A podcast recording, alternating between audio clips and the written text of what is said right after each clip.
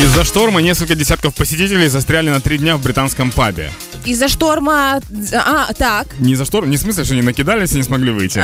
Типа их штормит. Нет, короче, паб находится на высоте э, полкилометра над уровнем моря. То есть он достаточно высоко, в горах. Э, Прошел снежный буран. Завалил полностью паб снегом. Они не смогли выйти. Да, в принципе, и не очень-то и мудро. пытались. Да.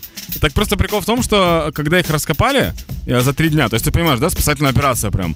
Лю- люди там быстрее, там люди, их нужно спасать. А там чил просто, А там, открыл- нет, они открывают дверь, заходит свет, и все такие, а, щурятся, а, закрой дверь.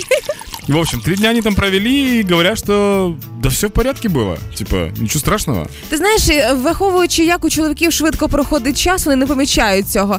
А, сидячи десь в пабах, в барах, за якимись розмовами своїми пацанячими. Та я думаю, три дні для них взагалі не навіть не відчувалися як день. Знаєш, так кілька годин пересиділи з чуваками, да і все. Я думаю, что у девчонок точно так же. Вы же тоже можете под хорошее винишко посидеть долго. Е, Там дівчонки сиділи в А, пабі? а там паб-отель, поэтому вполне А. возможно, что и девчонки были. Да, вполне возможно, что и мальчишки, и девчонки были. Я думаю, что По даже... інтересам розбилися. Да, я думаю, что даже есть такая ситуация, когда им было мало. Прикинь, ч- сидит чувак три дня, он общается с девочкой, и вот наконец-то, вот на третий день э, она вот ну, как-то как-то проявила к нему интерес, и он такой есть шанс, и тут все Наконец-то. раскапывают, да. Она говорит, о, как хорошо, у меня как раз поезд, и все, и он потерял любовь всей жизни.